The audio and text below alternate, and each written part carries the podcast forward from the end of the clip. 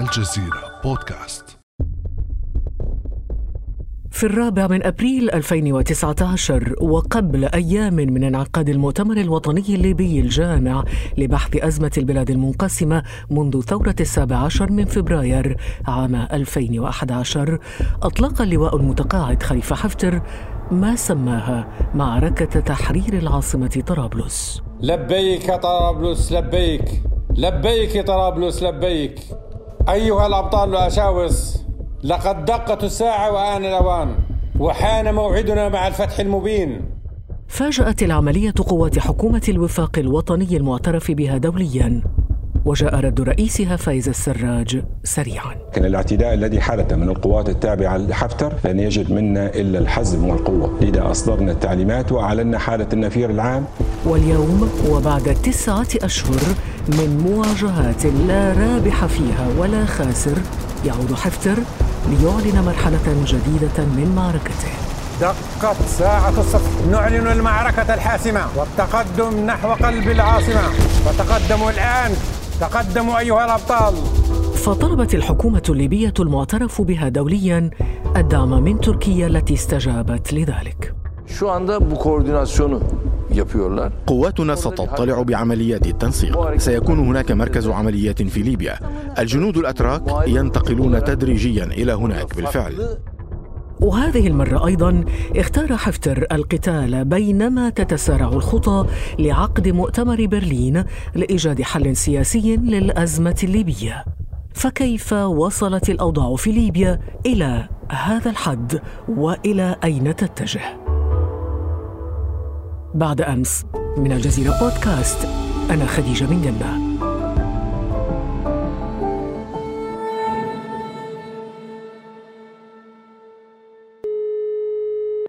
نرحب بضيفنا المختص في الشأن الليبي الأستاذ وليد ارتيمة أهلا وسهلا بك أستاذ وليد.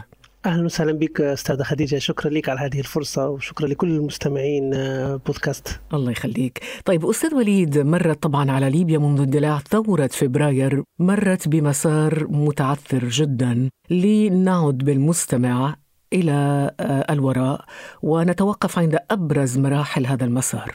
بداية يعني الشعب الليبي لم يريد أن يكون استثناء عن باقي الشعوب العربية وخاصة شعوب الربيع العربي يعني بعدما هبت نسائم الربيع من تونس ثم إلى مصر المجتمع الليبي مجتمع يملك من الأسباب الاجتماعية والاقتصادية والسياسية حزمة من الأسباب ما تجعله يتحرك ويثور مثله مثل الشعوب ال- الجارة تحرك الشعب الليبي وثار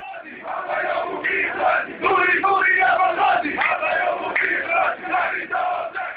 ولكن يبدو أن معمر القذافي قرر أن يواجه الشعب الليبي بالحديد والنار. وسنزحف أنا والملايين لتطهير ليبيا شبر شبر. بيت بيت. دار دار. زنقة زنقة فرد فرد. حينها طلب الشعب الليبي المساعدة من العالم فجاء قرار مجلس الأمن بحماية المدنيين. هذا القرار ساعد الشعب الليبي في إنهاء ثورته وإنهاء آه، 40 سنة من الدكتاتورية. قتل القذافي في أكتوبر 2011 بعدها آه، توجه الشعب الليبي إلى صناديق الانتخابات. انتخب المؤتمر الوطني وحينها سمي آه، ذلك اليوم هو 7 7 2012 سمي بيوم عرس. آه، كانت وكأنها لحظة الثورة تجسدت. نعم. هناك مع زوال نظام القذافي كان الأمل أو سقف ال- الأمال عاليا جدا في ولادة ليبيا. جديدة، ما الذي حدث بعد ذلك مباشرة؟ كيف انقسم الليبيون على أنفسهم؟ الذي حدث هو عندما علت موجة الثورة المضادة آه، آه، ضربت في ليبيا بقيادة آه، من؟ بقيادة الإمارات وبعد انقلاب السيسي في مصر أصبح الدور المصري أيضا واضحا الدور المصري كان دور أمني مخابراتي والدور الإماراتي كان دور مالي داعم لموجة الثورة المضادة استغل البعض تفسيرات غير حقيقية في الإعلان الدستوري حينما قالوا أن انتهت ولاية المؤتمر الوطني آه، شكل المؤتمر حينها لجنة سماها لجنة فبراير لتعدل الإعلان الدستوري وتصدر قانون انتخابات جديد ول- ولكن قبل كل هذا خرج حفتر هذا هذا مهم لكن دخول حفتر على الخط مباشرة بعد الثورة ما الذي مهد له؟ حفتر جاء إلى ليبيا باكرا وكان يطمح في أن يكون رئيس الأركان في ليبيا. وجه آه، تحركات حفتر برفض من الثوار وبرفض من الشخصيات الليبية آه، حفتر عمل تشكيلة هو وأبنائه وسماها الجيش الوطني ومن هنا يستمد الآن في اسم الجيش الوطني. لا يوجد شيء اسمه الجيش الوطني العربي الليبي في في ليبيا. هي هو اسم ميليشيا حفتر الأولى. هذه برضه آه، لها جذور تاريخية هذه العملية. القذافي بعد ما هزم آه، في حرب تشاد وأسر حفتر في حرب تشاد أخذ أسيرا آه، في حرب تشاد ففكك الجيش الليبي وحوله إلى كتائب أمنية ومنح كل كتيبة أمنية بقيادة يا إما أحد من أبنائه أو أحد من أبناء عمومته. بمعنى أن فكرة الجيش في ليبيا كمؤسسة متكاملة في ليبيا من قبل الثورة غير موجودة. هي عبارة عن بعض التشكيلات المسلحة المنتشرة في البلد. ترجع بولاها للقذافي وأسرته. لكن أنك أنت تأتي لمجموعة من الميليشيات اللي بعض قادتها أصلا مطلوبين لمحكم جنايات الدولية وتسميه جيش.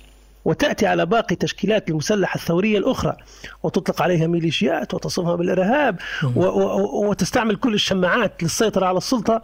طب كيف استقطب آخرين إذا كان فقط أبناء وأبناء عموته؟ هنا بيت القصيد. عندما حاول أن يستقطب آه، وعمل جولة واسعة على فكرة في ليبيا زار أكثر من مكان وحاول أن يقنع الليبيين بمشروعه.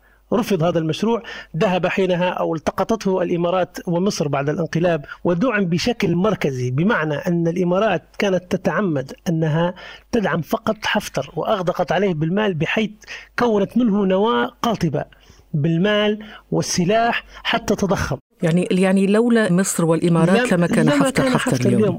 إلى غاية هذه اللحظة لولا مصر والإمارات لما كان حفتر. ولكن لا ننسى انه الجنرال حفتر يعني يحظى بدعم آه، حكومة طبرق برلمان طبرق. حفتر يوم 14 فبراير 2014 حفتر أعلن انقلاب تلفزيوني وجمد الإعلان الدستوري والبرلمان انتخب يوم 24 يونيو 2014 تحرك الجيش الوطني الليبي مضطرا لا مختارا لينقذ الوطن ليس هذا التحرك انقلابا عسكريا بالمفهوم التقليدي. هذه النقطة الأولى. أزيدك من الشعر بيت. البرلمان من يونيو إلى غاية نوفمبر أصلا حتى البرلمان لم يعترف بحفتر. وحفتر أطلق عملية الكرامة في مايو 2014 أزيدك من الشعر بيت آخر. حفتر تم إقالته من الجيش من قبل مصطفى عبد الجليل نفسه. رئيس المجلس الأعلى الانتقالي. واليوم رأينا مصعب جليل يعني ارتد وانقلب على كل ما كان يقول وأصبح يدعم في حفتر لكن ألا يعكس هذا التصرف بين قوسين خيبة أمل كبيرة من الثورة ومفرزاتها؟ لا, لا هو هو يعكس شراسة الثورة المضادة بالضبط هذا ما يحصل في آه، في ليبيا اليوم.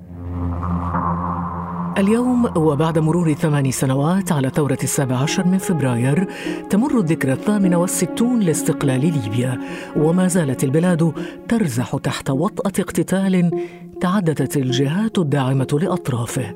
وفق رئيس حكومة الوفاق فائز السراج. اليوم نحيي ذكرى الاستقلال المجيد. وجيشكم الوطني وتواركم الأبطال يخوضون ببسالة حرب في وجه غزو مسلح ومدعوم بتدخلات أجندات الخارج.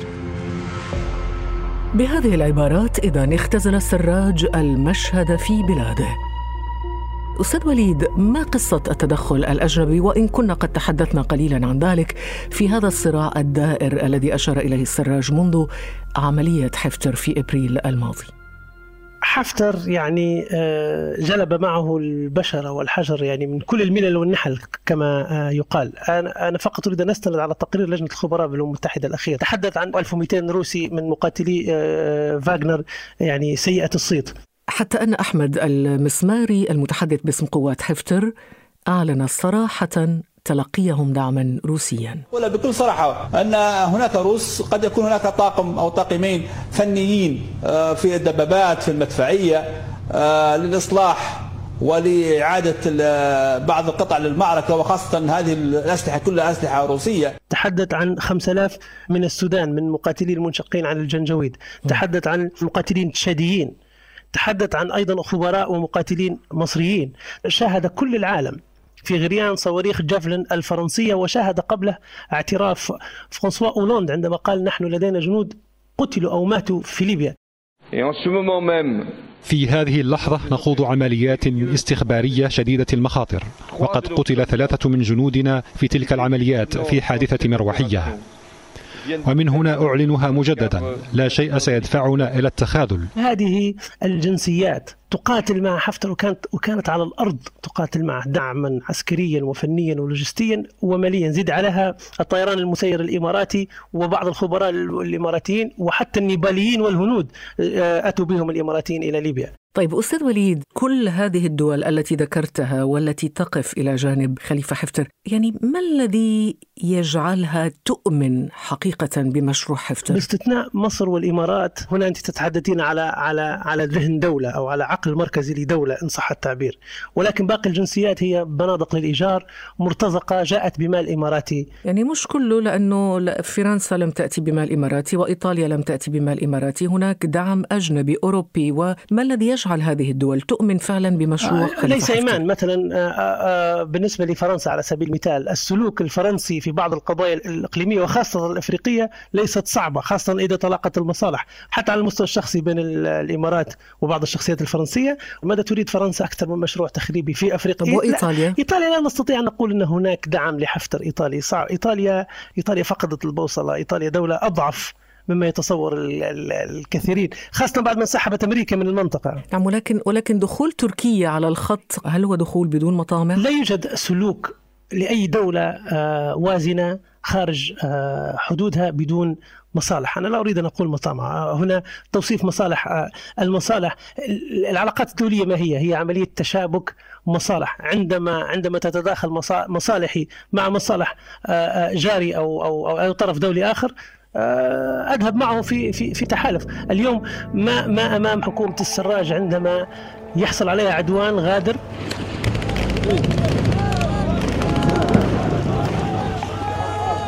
التصعيد الأخير من قبل قوات حفتر في طرابلس لم يدفع فقط عدة مدن ليبية لإعلان حالة النفير القصوى. وإنما أيضا وصل الأمر إلى حد مطالبة الحكومة الليبية المجتمع الدولي بالتدخل فوري وعقد جلسة طارئة لمجلس الأمن الدولي.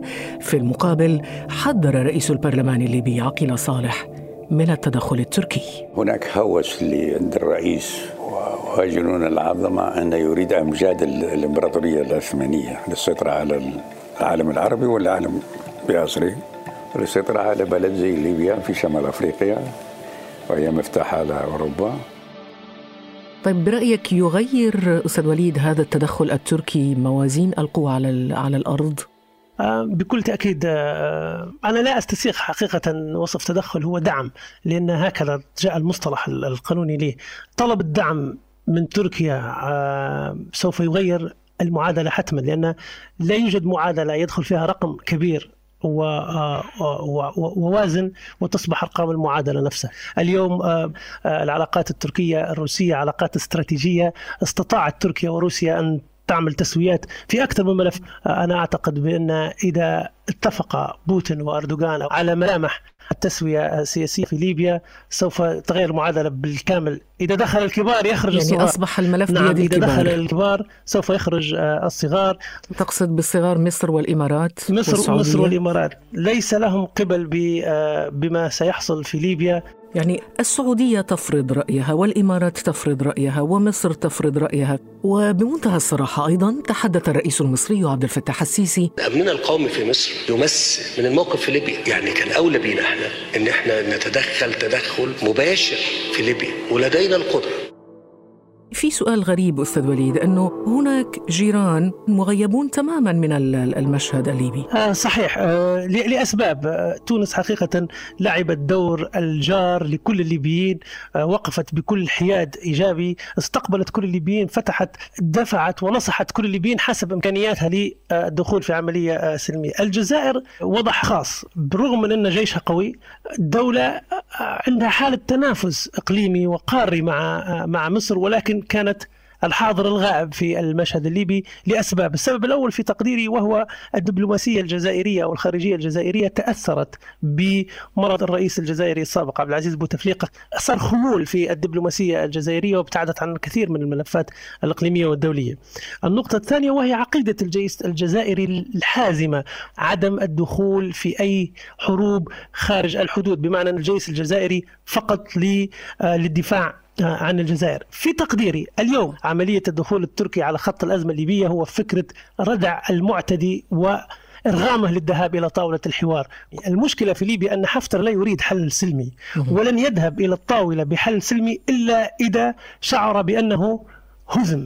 في هذه الأثناء تجري تحركات دبلوماسية ماراثونية لعقد مؤتمر برلين خلال هذا الشهر لحل الأزمة الليبية وإنهاء التدخل الأجنبي. أستاذ وليد سقف الأمال عالي على مؤتمر برلين؟ الحقيقة أنا يعني متشائل زي ما بيقولوا يعني أنا لست متفائل ولست متشائم بالنسبة لي لأن عدوان حفتر فكك المعادلة السياسية بالكامل آه، أنهى كل جهود المجتمع الدولي التي تمثلت في جهود غسان سلام وجهود آه، بعثة المتحدة في ليبيا آه، فبالتالي مؤتمر برلين يواجه معضلة حقيقية وعدوان حفتر قضى على كل المرتكزات السياسية وأي حوار سياسي في السابق والآن في معادلة سياسية تصنع بناء على التدخلات الكبيرة الآن هي التي سوف تشكل المشهد السياسي في المستقبل. ليس مؤتمر برلين. إذا الكرة في ساحة الكبار. نعم نعم للأسف الشديد نعم. الآن أصبح المشهد أكبر من من, من كل الليبيين بما فيهم حفتر شكرا جزيلا لك أستاذ وليد ارتيما على كل ما ذكرته مفيد جدا لفهم آه، خيوط الأزمة. بارك الله فيك أستاذ وليد. شكرا جزيلا لك أستاذة خديجة وأنا تشرفت بهذه المشاركة. كان هذا بعد أمس.